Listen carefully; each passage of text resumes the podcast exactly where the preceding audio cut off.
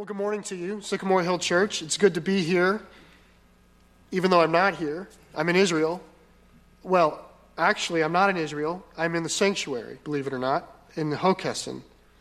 Actually, right now I'm in Israel, but I'm in the sanctuary. You know what I mean. If you're confused, I'm confused. Anyway, good morning. That's what I want to say is good morning, and it's good to be with you. And I want to share with you a little bit about why I look the way I do. Because to everybody, I look a little bit different right now. Whether you're in Hockessin, you don't normally see me in videos, so I may look way different because I'm not there. And in Wilmington, I look way overproduced because we don't normally have talent like this uh, rendering us. So why, why is today like today? Well, there's a few reasons. One, my trip to Israel uh, for my graduate degree uh, is going to keep me away from church two Sundays, and I, I hate being gone for two Sundays. So it was my heart to preach. And the second reason for y'all is uh, we have a sister campus that is regularly studying the Word of God uh, through video. So Wilmington, about half the time now, is getting their messages through video. And it was a, the disparity was enough that we said, you know, it's it's probably good that we place the whole church under this medium uh, so that we can uh, continue in unity and have a sense of what the whole church is experiencing. So, Hockessin, uh, that's what you're getting today is uh, please seek to learn and, and experience uh, the way our brothers and sisters in Wilmington often do. And then, as far as the produced atmosphere of it all, we have a lot of things going on behind the curtain, a lot of inside baseball that we just are celebrating the chance to get to do this and learn some things on our side. We've been asking questions about video for a long time, and this is helping us. So let's get to the word then. So if you'll grab your Bibles, a good place to start today would be Psalm 95. That's where we'll uh, start our learning. And while you're turning to Psalm 95, uh, I'm going to talk to you a little bit about titles, roles and titles. Why do we use titles the way we do? We hear them all the time, whether it's an associate vice president or a team captain uh, we use them uh, regularly in the way we talk. And titles have uh, a couple of important roles. The first thing they do is they give us a sense of place. Like, how do I fit in my environment? Or, how do I think of this person? How does this person fit into the context of what we're talking about? Most of the time, they're fairly normal. Sometimes they can be a little elaborate or silly. I'm going to give you one that's a little over the top. This is the title that comes from a, self given title, I should say, that a dictator in Africa, uh, the dictator of Uganda, his name was Idi Amin. This is what he chose to call himself His Excellency, President for Life, Field Marshal Al Haji Dr. Idi Amin Dada. Victorious Cross, Distinguished Service Order, Military Cross, Lord of all the beasts of the earth and fishes of the seas, and conqueror of the British Empire and Africa in general, and Uganda in particular. That's his title. Which I will add, in addition to that, he officially claimed to have been the uncrowned King of Scotland, so you could put that at the end. Idi Amin was also the uncrowned King of Scotland. So sometimes our titles are normal, sometimes they're over the top. But we also use them to give us uh, a specific role. Like, what does this person do? I'll give you an example. You can imagine in a boardroom, uh, it doesn't even matter what kind of business you're talking. An IT, there's an IT meeting in a boardroom of some company, and you can imagine the team leader might sit, lean over or point to uh, somebody and say, Joanne is going to quarterback this for us. And everybody would know what she means. In fact, he could say, Joanne's going to quarterback, and Fred, I just want you to block. Just, you know, run interference for her. If anything comes up, you just block for her so she can get this done. Everybody would know. I mean, that title was conferred, but everybody knows we're not talking about football. We know the meaning behind the title. You see this a lot with last names. In the English language, at least, the one I'm familiar with, you could meet somebody whose last name is Smith or Miller or Cooper. And those are actually, from the old country, titles. That was John the Smith or something like that. These titles assign a role. And when we sort of turn our attention to the Word and to God, we, we find that He uses titles in the very same way. God assigns Himself titles so that we can understand Him better. Let me, let me read from Psalm 95, and you'll see here. I just want you to hear all the different titles that He gives Himself. Here's what Psalm 95 says Oh, come, let us sing to the Lord. And that Lord there is Yahweh. Okay, so that's what's actually being said there is the particular name for God. So come, let us sing to Yahweh. Let us make a joyful noise to the rock of our salvation. There's a title. Let us come into his presence with thanksgiving. Let us make a joyful noise to him with songs of praise. For the Lord is a great God. There's a title. And a great king above all gods. There it is again. In his hands are the depths of the earth. The heights of the mountains are his also. The sea is his, for he made it and his hands formed the dry land. Oh, come, let us worship and bow down. Let us kneel before the Lord our God, our Maker. There's a title. For he's our God. We are the sheep of his pasture and the sheep of his hand. A lot of titles. He's Yahweh, he's rock, he's our Lord, he's our God, he's our king, he's our maker, he's our shepherd. All of those are given to us. All of all of them are talking about exactly this, precisely the same God. It's just no one title is sufficient. You might say, why not just one? Why don't we just use the word God? I mean, after all, if there's just one God, why don't we just say God? The truth is, God as creator is outside and above our experience. He's outside and above the created order. So, your reason and intellect and my reason and intellect are not able to just rationally figure God out. If we had a, a, crowd of people and we said to them, hey, tell me who God is, just describe God, there might be some general consensus starting off because at the end of the day, we're all made in the image of God. I mean, things would start off sounding similar, but give a group of people any length of time, and their view of God is going to start to fray off in some radically different directions.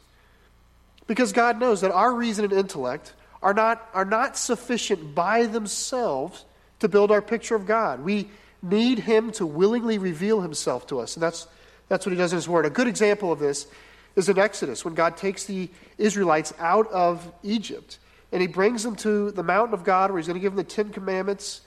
And He's just now becoming a personal God with Israel.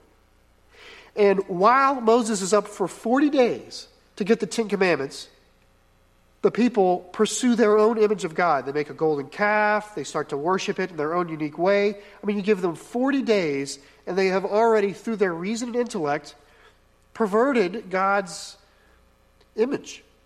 We need the Lord to sort of show us. And no one word can say all that God's trying to say about himself. The truth is, probably all of the words that we could think of would be insufficient to describe God, but certainly no one word is. And so he gives himself titles. And today, as we, we study who Jesus is, what I want to do is I want to grab two titles that God uses for himself. And I want us to see how Christ takes those titles over for himself. Then begin to think about what the implications of that are. So, the two titles that we're going to look at is God is King and God is Shepherd. When we think about God as King, and we've touched on this in past scriptures, uh, all over the Old Testament, God shows himself as King. So, we could sit here and I could sh- literally I could show you hundreds of examples where God describes himself as king and as shepherd. But I'll just mention a few here, and, and one that you might be familiar with is in Isaiah 66. The Lord says of himself, I, the Lord, am enthroned upon the heavens, and the earth is my footstool. Now, in that image, you see a couple of ideas. One is God is creator. God is showing, I'm above and outside of creation. But the second thing you see is, He's enthroned, that He's king.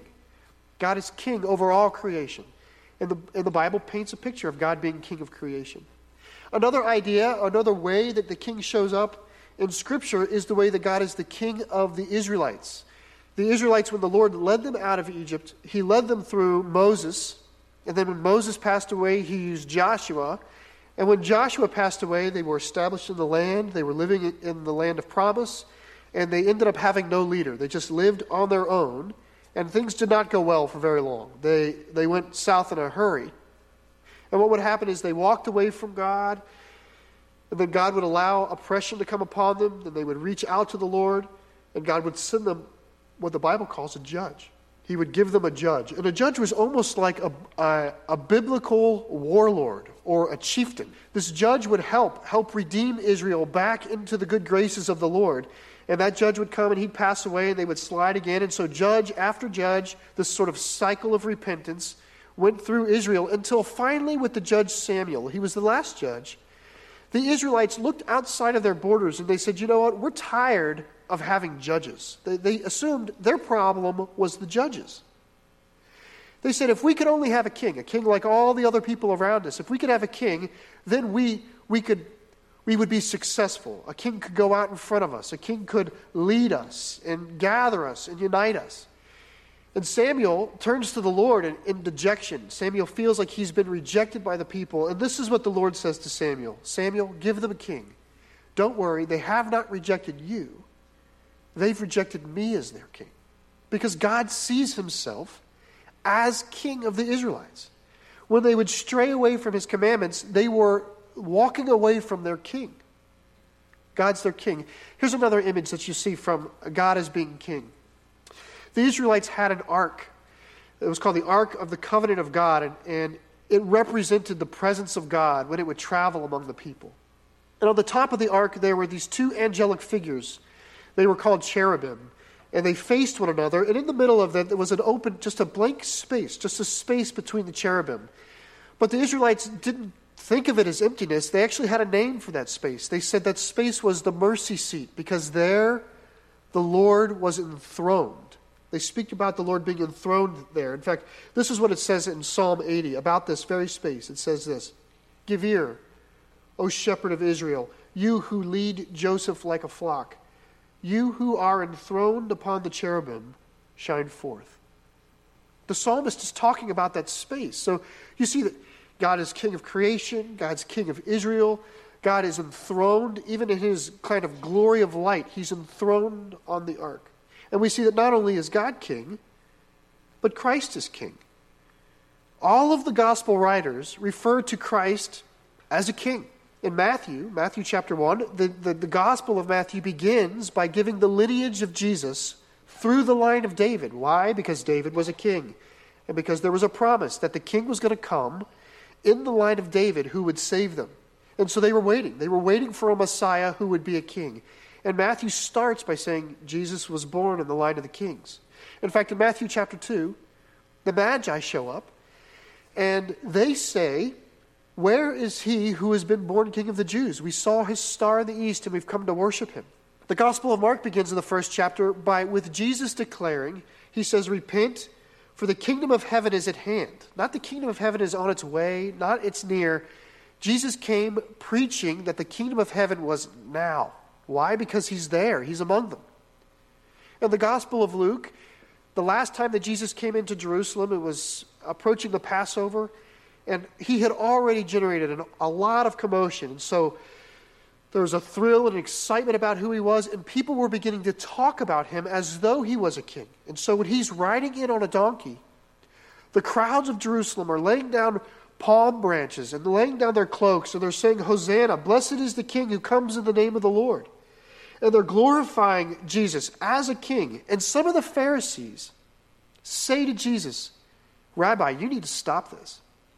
You need to rebuke your disciples for saying this. And Jesus looks at them and says, If I were to silence them, even the stones would cry out.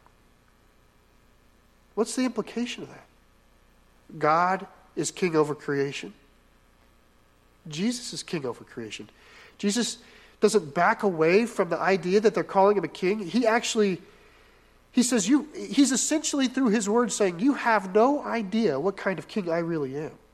In fact, in the Gospel of John, one of the chief accusations that the Pharisees use when they're trying to murder Jesus is that he declares himself to be a king, and in doing so is rebellious against Caesar. In fact, when Jesus is brought before Pontius Pilate, Pontius Pilate's primary concern is Jesus' claims to have been a king. He says that you say you're a king. Are you really a king? It's why when Jesus was crucified, over the cross it says, King of the Jews. God is a king, Jesus is a king. Just like God is a shepherd, Jesus is a shepherd. All through the Old Testament, we hear Psalm 23 The Lord is my shepherd, I shall not want. He makes me to lie down in green pastures. He leads me beside still waters. He restores my soul. God is a shepherd. Psalm 80, the very psalm that I read earlier, says this. You, we listened last time for the way that God's enthroned between the cherubim, but listen to how it begins. Give ear, O shepherd of Israel, you who lead Joseph like a flock. God's a shepherd. Peter writes in 1 Peter, 1 Peter 5, he says this. He's writing to the elders of the church, and he's trying to describe to them what kind of elders they should be. And he starts the teaching this way Shepherd the flock of God that is among you. It's God's flock because God's a shepherd. All through the Old Testament, all of the prophets, Isaiah, Jeremiah, Ezekiel, one of their primary images is God as shepherd, and God upset and angry at the priesthood for not shepherding the people in righteousness. And promising, in fact, I'm going to send a true shepherd to shepherd my people, a good shepherd to shepherd my people in righteousness. So God's a shepherd, and Christ grabs right onto these themes. Christ in John 10 says, I am the good shepherd. Where the Magi come to King Herod and they say, Where is he who has been born king of the Jews?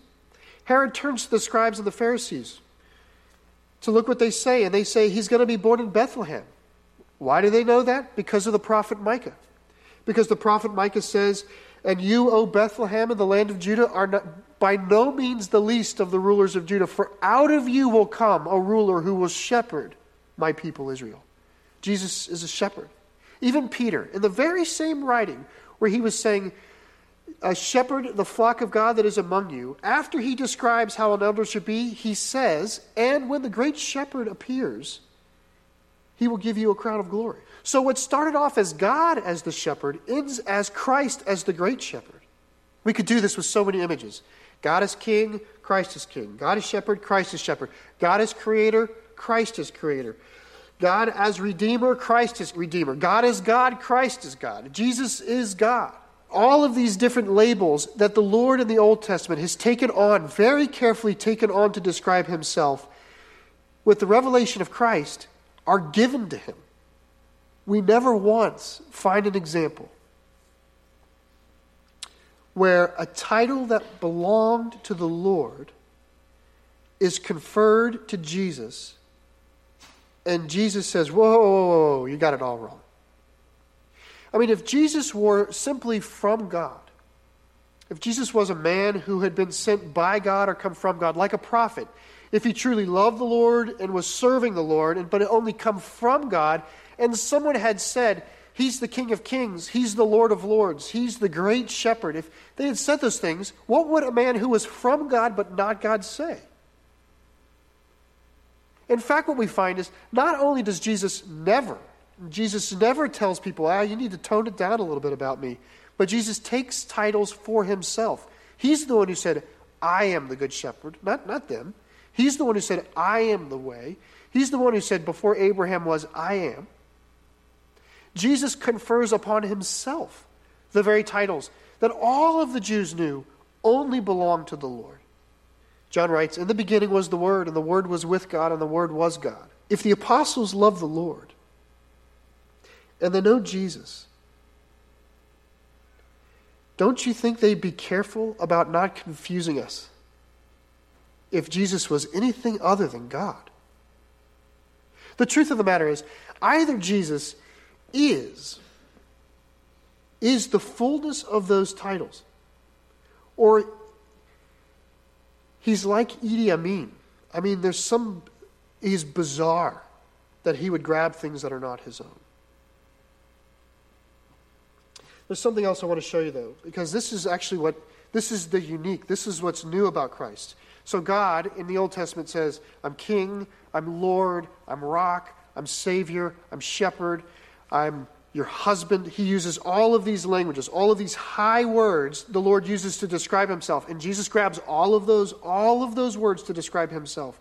But Jesus does something else. Jesus says, I'm your king. And he also shows himself to be a subject. So Jesus is the chief king, and he is the most obedient subject of the kingdom. Jesus is the chief shepherd, and he is the, the sheep of the pasture. And Jesus himself is the quintessential sheep. Jesus is, on one hand, the provider, and he is, on the other hand, the provision. I mean, Jesus, in the, in, in, within a 48 hour period, can, can feed 5,000 people with a few bread, a few loaves of bread, and a few fish, and the very next morning describe himself as the meal. I am the bread of life. He's the provider and the provision. There's a sense where God establishes in the Old Testament the high extreme, all the categoricals king, shepherd, Lord, Savior, rock. Christ comes in, he grabs all of those, and then he establishes that he is also the low extreme servant, subject, sheep, sacrifice, provision, everything. Christ is all, he is the two radical extremes. All of us here, we stand in the middle of these two extremes. We know when God says king, we know what he means when he says king. We understand kingship, we understand rule. We have types of kings in our life, we have types of rulers in our life, and we get that.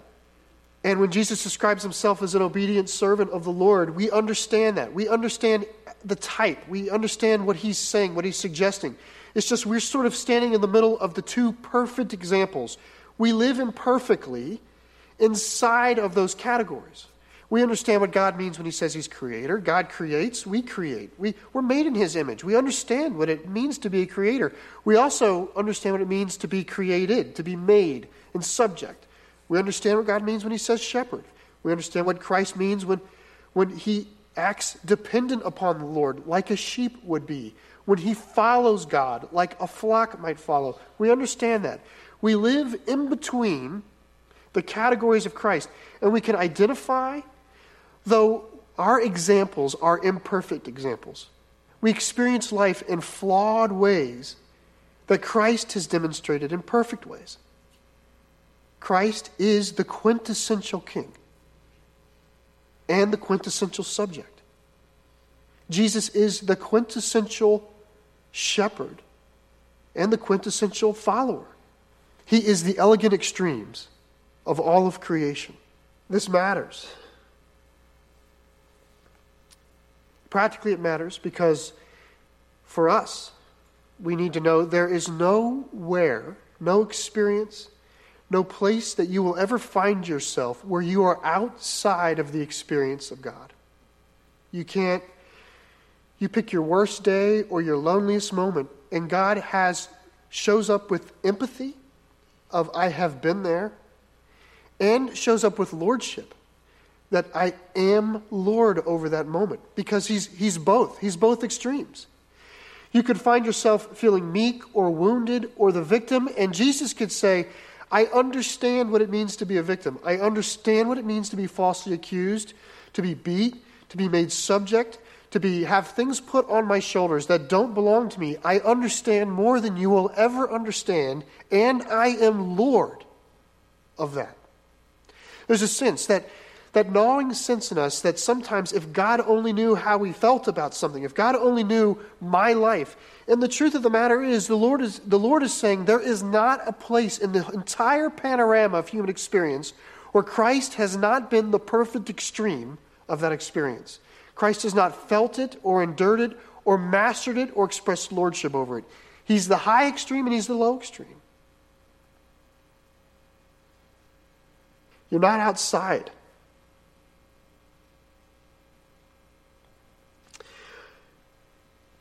more practically, or another way to look at this, is inside of the Lord, we live these roles out. You know, my wife and I are creators. We've made children and we are made children. There's ways that I exercise comparative rule over my household, and there's ways that I am subject to the church. We we, we feel these titles. There's a way I'm a shepherd, there's a way I'm a follower. There's, There's a way that I am a provider, and there's the way that my life is provision. I'm intended to give my life over. And all of these different categories we understand. And, and so, my question would be to the degree that you exercise the role of ruler or boss, how does it look like the pattern of Christ? Is it like him? To the, the degree that you live in meekness, does your meekness reflect the meekness of Christ? You know, a bad and a lonely day are not an authorization to leave the way of Jesus. How, how would Jesus be on the path you're walking on? Whether you're a child, Jesus has a way of life to show about being a son. And Jesus has, the Lord has a way of showing about being a father. How do we live in these capacities? How do we, how do we own them? Because there's a way of Christ that describes wherever you are. I'm going to pray for us in a moment. I'm going to pray for us in the bounds, in the bounds of the fact that Jesus is king and Jesus is subject. And Jesus is shepherd and Jesus is a follower. He is the sheep, the Lamb of God who takes away the sins of the earth. That Jesus gives us what we need and gives himself, which is what we need. Jesus leads us and washes feet. In all of those ways, we sit in the middle. Who do you say that Jesus is? Please pray with me. Lord, uh, we come to you in this prayer through space and time and ask you to bless, in particular, Lord, I pray, the least in the room who feel that in some way they have fallen outside of your care or your knowledge or your love or your experience. Lord, I lift up the lonely and the poor and the meek, those whose bodies are suffering. Lord, I pray that they would find your empathy and your lordship. Lord, I lift up all of those in the room who in some way occupy those high roles whether at work or in their home or in a circle of friends, that they are a leader or a master or a ruler or a boss, Lord, and may, may they know that they have not exited the realm of your kingdom. That there, there is no high office in the land that has hope apart from you. And finally, Lord, I pray that all of us, when confronted with the question of who is Jesus, would recognize you as our Lord and Savior. In Jesus' name, amen.